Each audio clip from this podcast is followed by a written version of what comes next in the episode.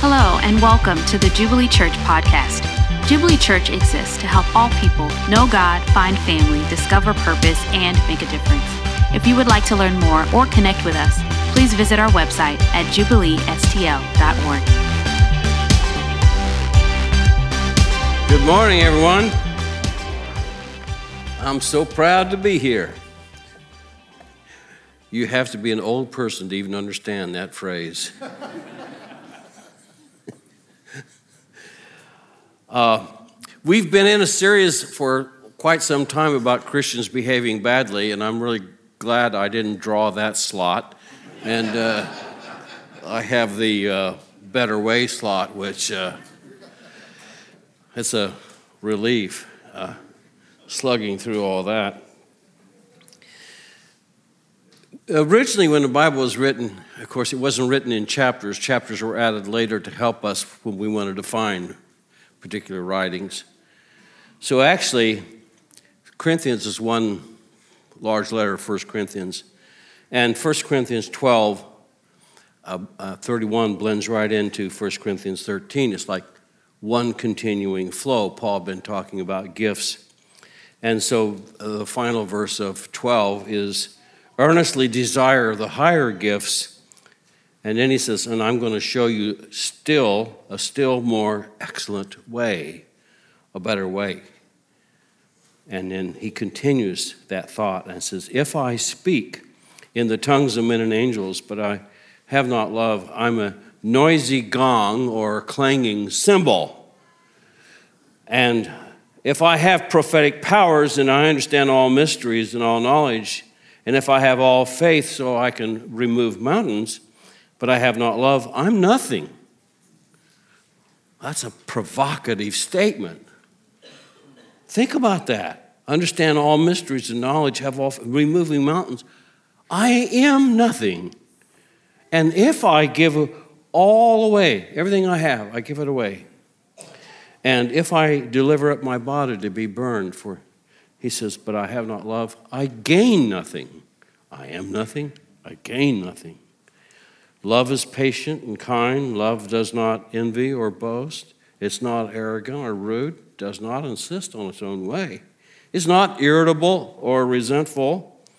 It does not rejoice at wrongdoing, but rejoices in truth. Love bears all things, believes all things, hopes all things, endures all things. If this is a description of you,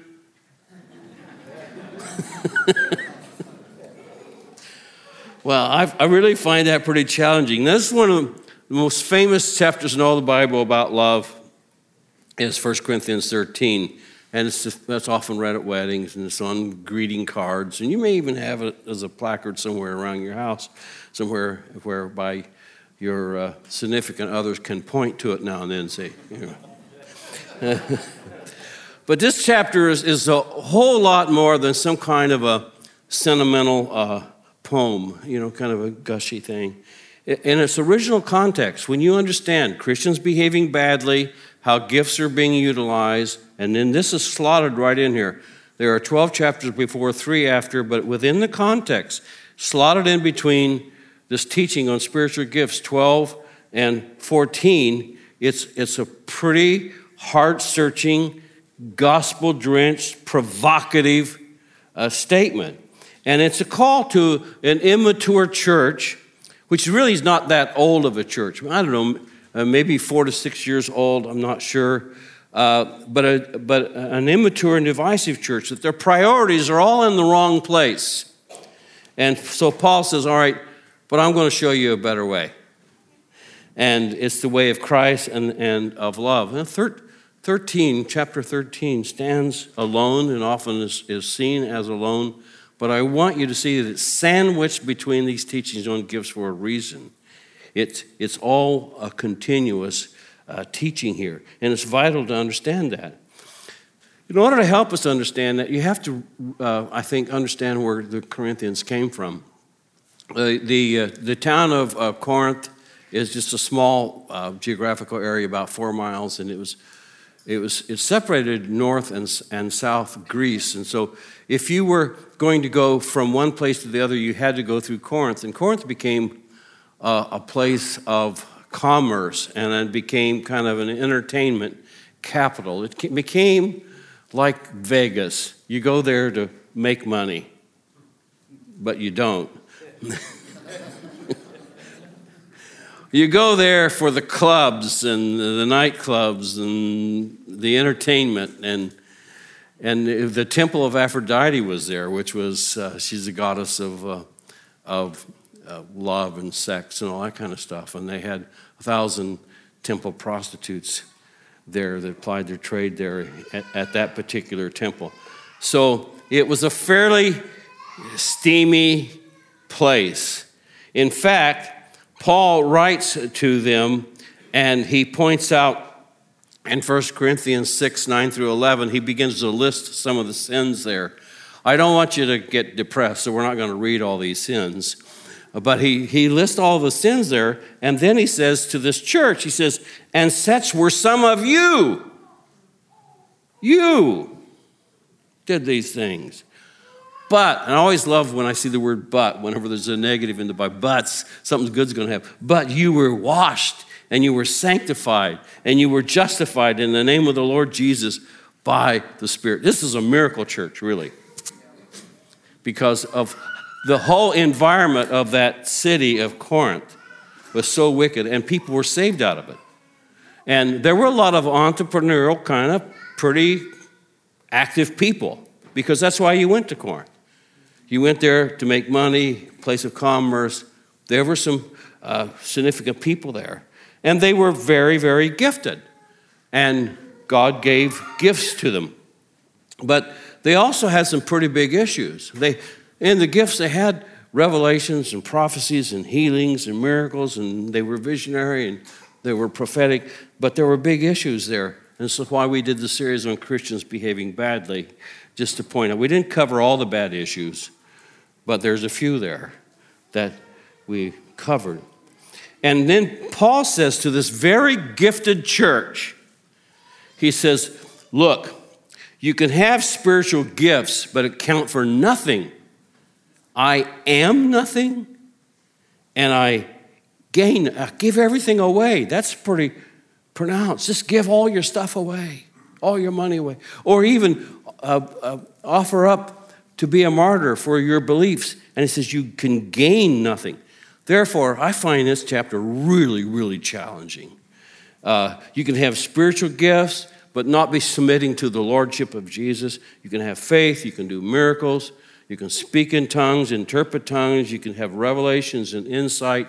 You can die for your faith. You can give all your money to the poor. And spiritually, he says, it can add up to absolutely nothing. Now, Paul's not down on gifts. Please understand that. This is not, okay, I'm done with gifts. He simply, because he says, I speak in tongues more than y'all. He says, uh, if I speak in tongues of men and angels, but I don't have love, it's nothing. Nothing but noise to God.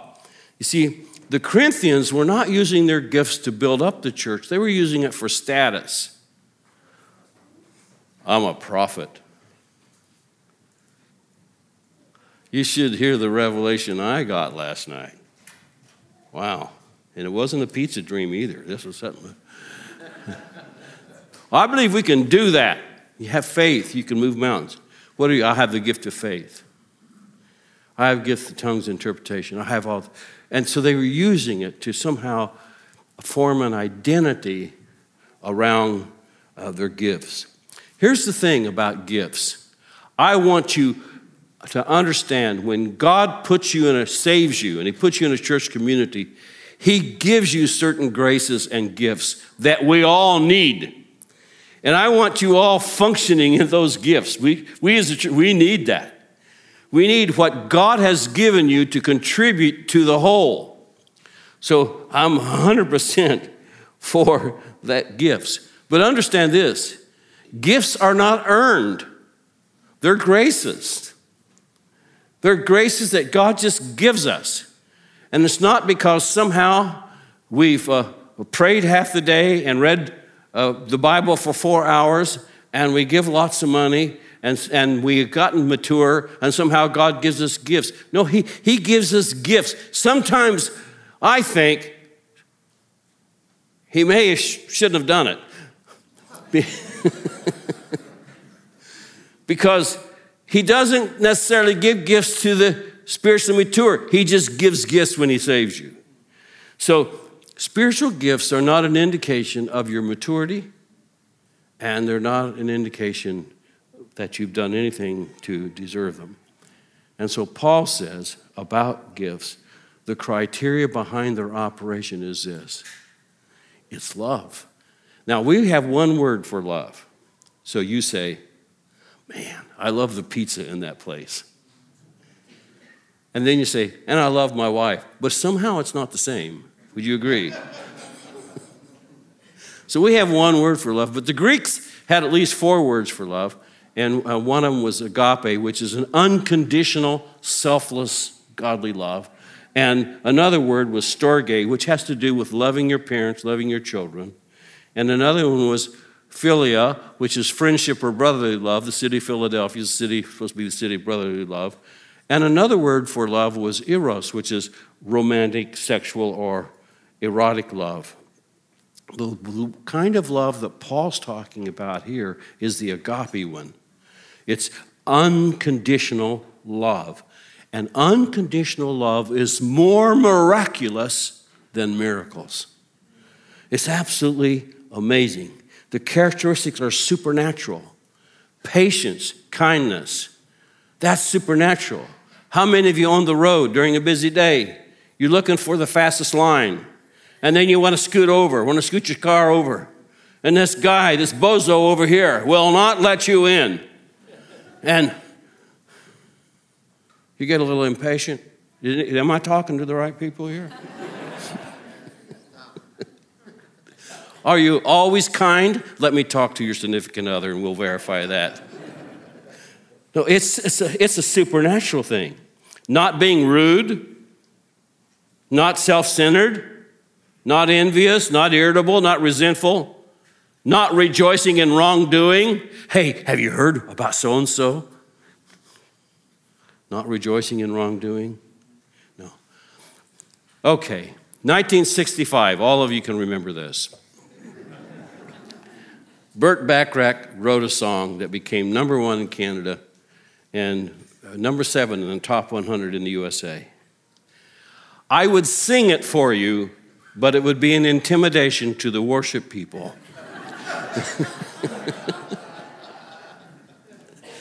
and it goes like this What the world needs now is love, sweet love. How many of you know the song? See, there you go. It's the only thing that there's just too little of.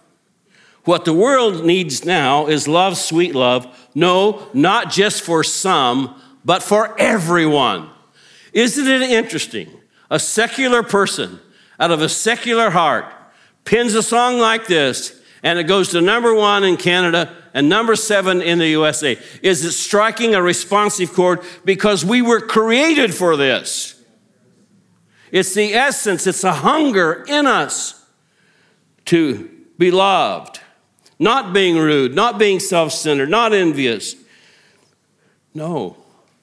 But to be loved unconditionally is something that's in humanity that seems to not be satisfied unless you can find somebody who loves you unconditionally. And you see, unconditional love, agape love, is a true representation of Jesus. It's the essence of who God is. When you say God is many things, but at his essence, God is love. And so when you or a church begins to truly express unconditional love, it's a characteristic of who he is, and it makes us as a church incredibly attractive. Do you notice when Jesus walked the earth? He didn't come to condemn, and the, the prostitutes and the people who were looked down on were all drawn to Jesus. And remember how the kids were drawn to Jesus? And his disciples are trying to push him away. Jesus said, No, let them come, let them, because they're attracted to acceptance like that. They're, they're attracted. This is what's so attractive. If a church can really represent and have at its very essence love, we can have all kinds of gifts. One, I appreciate them, they do help us. But the thing that establishes our true identity is are we loving or not? John Piper said, genuine love is so contrary to human nature that its presence bears witness to an extraordinary power. That's the kind of power I want to see here in all of us. See, when we love each other with the love of God, our lives becomes a testimony to the power and person of God. Too often, what I've seen in the media are bitter, angry so called Christians holding up placards and anti this and anti that. And the image the world gets is that Christians are judgmental, they're critical, they're mean spirited. What we need is to see a church that knows how to love the unlovely and be kind to those that are not showing kindness to us. The central desire of every person is like the songwriter said what the world needs now is love, is love, to be loved. And yet, outside of a relationship with God, we don't really understand how to satisfy that desire. Just isn't going to happen. So when the world actually sees Jubilee Church, a community of love, they actually see it, caring for other people, loving other people that don't deserve our love. That is so irresistible and powerful. Can I just say, all the gifts in the world manifesting at their peak cannot come close to the power of a church that manifests love like that. To love someone who doesn't deserve it, to forgive the wrongs that were done to you years ago, the abuse, the things that have happened to you years ago or last week, and, and to forgive all of those wrongs, not demanding reparation. Well, they should pay. No, no, not there. To love the unlovable. It's supernatural, it's miraculous, and can only come from your relationship with Jesus when you see how much He's loved you. In October of 2006, a despicable thing happened. A man named Charles Roberts burst into a one room schoolhouse, ejected all the boys, kept 10 schoolgirls in this one room schoolhouse, Amish schoolgirls, and he shot them. And then he shot himself. But in the hours following that shooting, something really unexpected happened. In the midst of their grief and their shocking loss, the Amish community did the unthinkable. They didn't blast or blame, they didn't point fingers.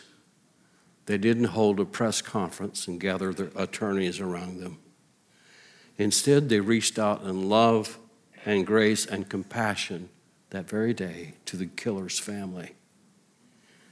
They went to what is now the widow's house and expressed comfort and love toward that family. The afternoon of the shooting, one Amish grandfather of one of the girls expressed publicly his forgiveness to the killer, Charles Roberts. And that very day, Amish neighbors visited the Roberts family to comfort them in their sorrow and pain. And they brought food and they filled the mailboxes with words of comfort. Later that week, the Roberts family was invited to the funeral of one of the Amish girls. And at the funeral of the killer, Charles Roberts, Amish mourners actually outnumbered the non Amish attendees at that funeral. Several families, Amish families, they hugged the widow. They brought comfort to the kids of the killer's family. After Charles Roberts had brutally murdered these 10 innocent schoolgirls, almost immediately they forgave and they showed love. How many of you know that's supernatural? That is not normal. That is supernatural. And so the story continued. In, in fact, one, the reporters were saying, How could they forgive such a terrible, unprovoked act of violence against these little girls' innocent lives. And the Amish culture says, we believe the teachings of Jesus, who taught us to demonstrate love and forgive one another and to place the needs of others above ourselves. And we rest in the knowledge that God is still in control and He can bring good out of a situation like this. Love and compassion is the theme of our lives. They said, vengeance and revenge is left to God. this tragedy, the, the world was inspired by the degree of supernatural love and forgiveness.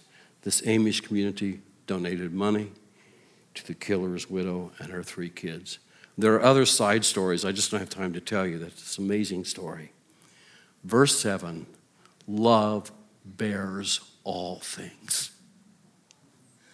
Verse 8 love never ends. It's supernatural, it's more miraculous than miracles. Without love, the, ser- the service you give and the gifts that you have mean nothing. Without love, our faith means nothing. Without love, we're not expressing the very essence of who Jesus is. Gifts become meaningless without love. It's the very essence of who he is. It's, and it's undeniably attractive supernatural force. Please understand, I want you to exercise your gift, but it's through this element of the love of Jesus Christ that wants to serve and bless others, not out of status, not out of, this is, I've got this gift. You didn't deserve it. It's a gift of grace, see, just as we don't deserve the love of Jesus. When a church community loves like that, it becomes an irresistible attraction because the world craves it. What the world needs now is love, not just for one, but for everyone, even the unlovely. So when we look at Jesus, when we love, then our lives become a testimony of the glory and sacrifice of Jesus. It's a show demonstrates that you understand God's own grace and mercy to you. And we do it unconditionally. Now, how does this apply? Well, let me just speak to a couple of types of people, then I'm going to leave you with how this can be cultivated in your life. Uh, Western culture is a performance oriented culture. If you don't believe it, just look at bumper stickers. My, my kid is an honor roll student at such and such a school. You, the high performance deserves recognition. So, you know, it's a performance oriented culture we live in. And we can focus on our gifts, and people come up to us and say, Wow, you're so gifted. Thank you for serving us here. And, and we are grateful. We just had a gratitude banquet for those uh, who serve. We're grateful for that. That's not the issue. But if your focus is on who you are and what you can do and the gifts that you have, and that you're doing things and you're giving your time and you're gifted, and if your focus is there, uh, and that's why you're serving, not out of this heart of it, but that's why you're serving. And, uh, and what if you're not recognized? What if somehow you've done something and no one seems to have noticed? What if you uh, compare yourself with others who seem to be more gifted and you feel less than? You have hurt feelings, you get offended by others. A performance oriented attitude requires affirmation from what you just did. And it's a trap. You aren't drawing from God's love, you're actually working for your value and identity from the gifts that He has graciously given you that you didn't earn them in the first place? Is the joy of your life your love for God, or is it validation from the way you serve sacrificially and how you give? See, then you aren't drawing from God's love. You're drawing from your gift, your service, for your identity, value, validation. And I know what that's like personally. When, uh, as, a, as a young preacher, not mature, all preachers are mature. No, they're not. Uh, and, I, and I would work so hard to preach a good sermon. And what I craved at the end of that was validation. Oh, Pastor John, that was so blessed me. That's so helpful. I'm going to send that tape to my uncle, my cousin. They'll never listen to it anyway. I'm going to send. and I, but when I laid an egg, which happened a good portion of the time, I, I just couldn't get over it. You know, I just, I, I wanted, I needed to receive my validation from whatever gift of communication I had. I needed that to feel validated somehow. My identity was in that. I remember I, I, I'd get so nervous at times if somebody I felt was important in the audience that I'd actually throw up. And one day, when I'm going through this turmoil, Jesus talked to me. And he said, John, it's not about you. It's not about your gift. It's about the fact that I love my family.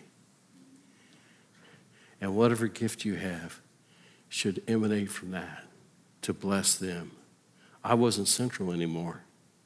God's family became central. You know what? I haven't been nervous since. And if this sermon is a goose egg, I'm going to forget it as soon as I walk out the door. It's not my focus. I want to see you helped. I want to see you blessed. I want to see this church, what they can say, is known for the fact, not this church is so gifted. No, I'm grateful for that, but I want to hear this church is so loving. See? Then there are people who don't focus on who they are, they're focused on what they're not because we compare ourselves with others. I can never do those things. No, I can't do that. No. Oh, I'm just not gifted. It's just not, I'll never be a leader. I'll never do it. No. But you realize it's, you have the same issue as the gifted people have because you're focusing on what you're not, what gifts you don't have as a place to get validation and identity, and you feel less than because you're not as gifted as others. You make that the measurement. But let me just tell you to love God and to love unconditionally is so powerful that we all can do that. And people are so amazed because it's not normal, it's supernatural, it's more miraculous than miracles. It's a better way. That will change the world. People say, How can you be so forgiving? This person wronged you. How can you be so kind to their rudeness? It becomes a testimony. See, that changes the world. Miracles, gifts can attest to the manifest presence of Jesus among us. But, but Jesus said in John 17, He says, If you love one another, the world will know that you're my followers. Not if you heal the sick or raise the dead, but if you love one another. That becomes it.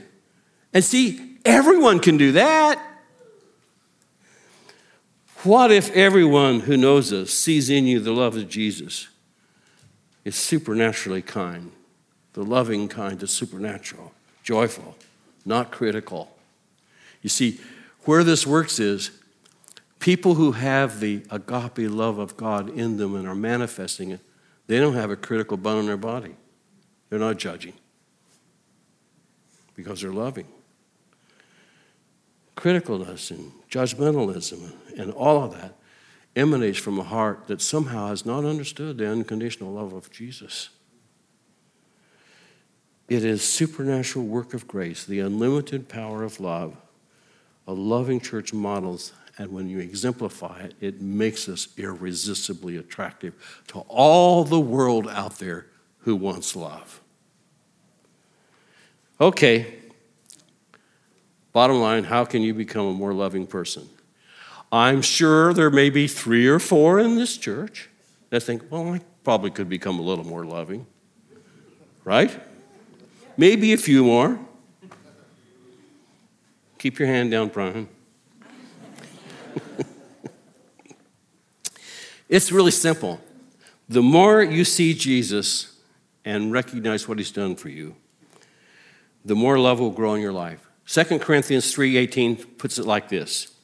Beholding the glory of the Lord, you're spending time with him. You are being transformed into the same image from one degree of glory to another, for this comes from the Lord, who is the Spirit. You can't spend time with Jesus not become like him. Wherever your focus is and what you're spending time with, that's what you become like.